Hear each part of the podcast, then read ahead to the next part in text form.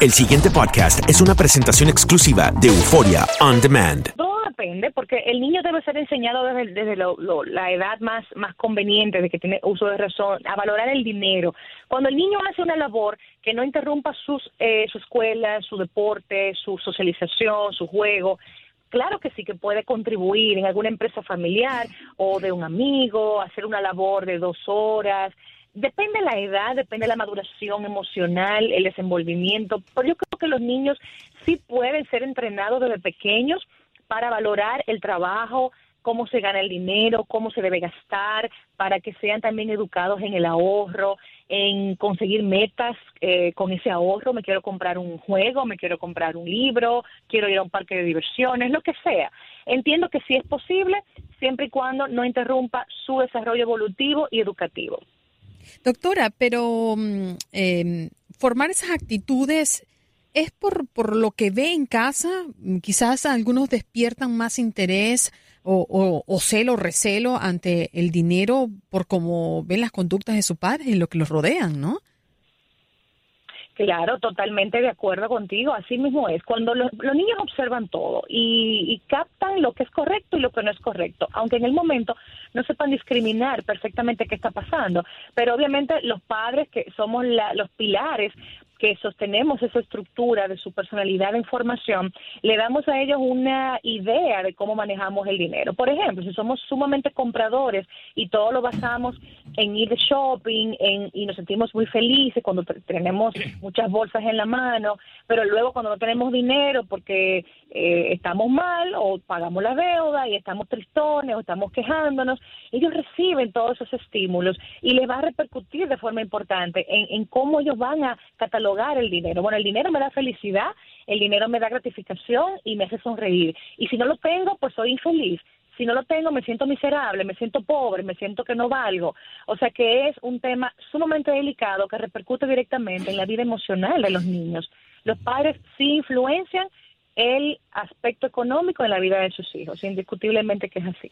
Doctora, eh, yo tengo una duda. ¿A partir de qué, de qué, de qué eh, se define lo que es ser tacaño? Quiero, quiero, espérate, Oh, mira, voy Adre- a poner este Adriel ejemplo. Muñoz, lo tienes al lado tuyo. Mira, Adriel Muñoz y ya. Hay una camisa de marca tal que te cuesta 125 dólares. Pero esta camisa te dura dos años, la lava y no bota el color, mantiene su feeling. Y ese un tipo tiene y gasta 125 dólares. Pero hay otro que dice, bueno, en vez de dar 125 por esta, voy a Salvation Army y me compro una camisa de 3 dólares. Eh, eh, ¿Ese es tacaño? ¿Y el otro un derrochador? Wow, eso es, es que es que Mejía me ha puesto un ejemplo muy dramático, o sea, de 125 a 3 dólares. Es que el doctor es así, siempre hace un poquito de la mano. Depende. Hay muchos factores involucrados aquí. Yo entiendo que aparte, sacando la parte emocional, todo tiene que ver también con el bolsillo, mi querido, porque por ejemplo, una gente que tenga un trabajo donde debe estar presentable, bien planchado, que se vea estético, pues una camisa de más calidad, pues le va a dar una un- una presencia. más, más profesional, claro. Entonces, todo depende de qué tú haces, dó- dónde tú, dónde tú te desenvuelves, tu bolsillo es importante, pero indiscutiblemente aparte de eso, hay gente que es muy tacaña, eso lo sabemos, hay gente que es muy dura y que a pesar de que trabaja en un lugar donde debe estar presentable, eh, gasta lo mínimo y se ve hasta desdeñoso, se ve como descuidado y esto obviamente vende, uno vende una imagen en el lugar donde uno se desenvuelve. Pero, Doctora, pero no, no hable de mí, no hable de mí tan directamente. No, no. Desgreñado. No, ¿verdad? yo siempre lo he visto bien puesto a usted. Yo lo he visto bien puesto, bien bien buen mozo cuando lo he visto en persona. Oh, gracias, gracias, doctora. Oye. Tírale la música, tira Tira- la música. Dale, amor y pasión, pues. ¿Cuánto valen? ¿Cuánto valen sus camisas? Y no. Las camisas mías yo no pago, honestamente te lo digo, no pago más de 22 dólares por una camisa. Rehuso pagar más de 22 dólares. Y nunca lo he hecho. Bien, bueno, bien. mm. Y se ve muy bien, o sea que perfecto. Doctora, fíjese algo, en, en nuestra cultura, eh, los niños de 5 o 6 años que ya están mudando los dientes, eh, creo que ese es el primer contacto con el dinero eh, que yo tuve y que han tenido muchísimos niños, al menos en Venezuela esa cultura es así. Le llega el ratoncito Pérez con un dinerito debajo de la almohada si pones tu diente allí. Yo no sé cuántas culturas siguen eso, pero en Venezuela es así. Ah, ¿Eso está bien? ¿Desde qué momento el niño debe tener contacto con dinero Buena realmente? pregunta, buena pregunta. Sí, señor. Sí, Eh, ah, bueno, el- lo de Ratoncito Pérez es un tema muy cultural, es una tradición muy bonita, que yo entiendo que no tiene que necesariamente materializar al niño. Ahora, si los padres hacen demasiado hincapié, eh, te va a dejar dinero, te va a dejar dinero, entonces estamos quitando la parte fantasiosa del cuento, de la parte tradicional, enfocándonos en la parte que te va a dejar dinero, entonces estamos importantizándolo. Yo entiendo que el primer contacto con el dinero debe surgir cuando los padres consideren que el niño tiene la madurez de entender y de contar y de hacer un proyecto con ese dinero o mesadas que ellos le den. Las mesadas que los padres dan deben estar enfocadas en propósito, no solamente para comprar chicle y caramelos, sino mira, ahórratelo, eh, te compras un juguete, te compras un libro, te compras un helado, eh, contribuyes con una causa de, de un voluntariado hay, hay que trascender, hay que ir un poco más allá en la educación financiera de nuestros hijos, porque hay un consumismo escalofriante actualmente que está repercutiendo mucho en la salud mental de la gente. Mientras más compro, entiendo que soy más feliz, que soy más importante. Y nada que ver, y nada que ver. Si fuese así, la gente que gana millones, como los actores, por ejemplo, Sí. no tuvieran depresión, no se suicidaran, no consumieran drogas. O sea, el dinero no es la base de la Pero, felicidad. doctora, es un es- es- instrumento para estar es- más cómodo. ¿Esa madurez llega regularmente a los qué? ¿A los 10, a los 12, a los 14, a los 7, a los más o menos cuál es el rango? Porque obviamente Bueno, sí, cada, sí, cada claro. persona madura diferente, ¿no? En, en momentos Yo diferentes, todavía pero no he madurado. ¿Y tienes dinero? Sí, pero hay unas edades, hay unas edades evo- evolutivamente hablando, el niño ya a los ocho años tiene un razonamiento lógico muy muy importante, tiene una capacidad de calcular, indagar, analizar las cosas, saber el, el porqué de las cosas, por qué tengo este dinero, para qué me alcanza, cuánto puedo quedarme, cuánto puedo gastar. O sea que entiendo que en ese rango de edad, ocho o diez años, comenzar una educación financiera formal tiene validez, porque el niño va a entender los conceptos y va a dejarse guiar eh, eh, por los padres. Doctora, tengo algo que ocurre con todos los Claro. padres. Estoy seguro que con Andreina la voy a poner ella como ejemplo. Bueno, tal vez Andreina no entra aquí porque el niño de ella es muy joven todavía. Pero yo creo que uno de los errores que cometemos muchos de los padres, especialmente los padres modernos con los cuales yo tengo contacto ahora mismo, es esto. No, a mí me hace falta que mi hijo tenga un teléfono en caso de emergencia para yo comunicarme con él. Pero el teléfono que le compran al hijo ¿eh? no es un teléfono Sí. para comunicarse. Es un iPhone, el último que cuesta 600 Ujú, dólares. Le dan una computadora al muchacho y yo creo que después ese niño se acostumbra a tener el mundo eh, eh, en sus manos, eh, en un teléfono que no es necesario para comunicarse con un niño de 7 años. Así es. ¿Entiende? Me puesto un tema en, la, en el tapete hino tan interesante y tanta tela para cortar y lo voy a resumir porque eso sería un solo tema aparte. Pero mira, nos quejamos de los niños y los jóvenes. En, en el mundo adulti- adultocéntrico que estamos viviendo, los niños son los malos de la película, pero los que estamos haciendo el trabajo malo somos nosotros. Porque compramos la máquina y no ponemos reglas, no ponemos horario, no ponemos controles.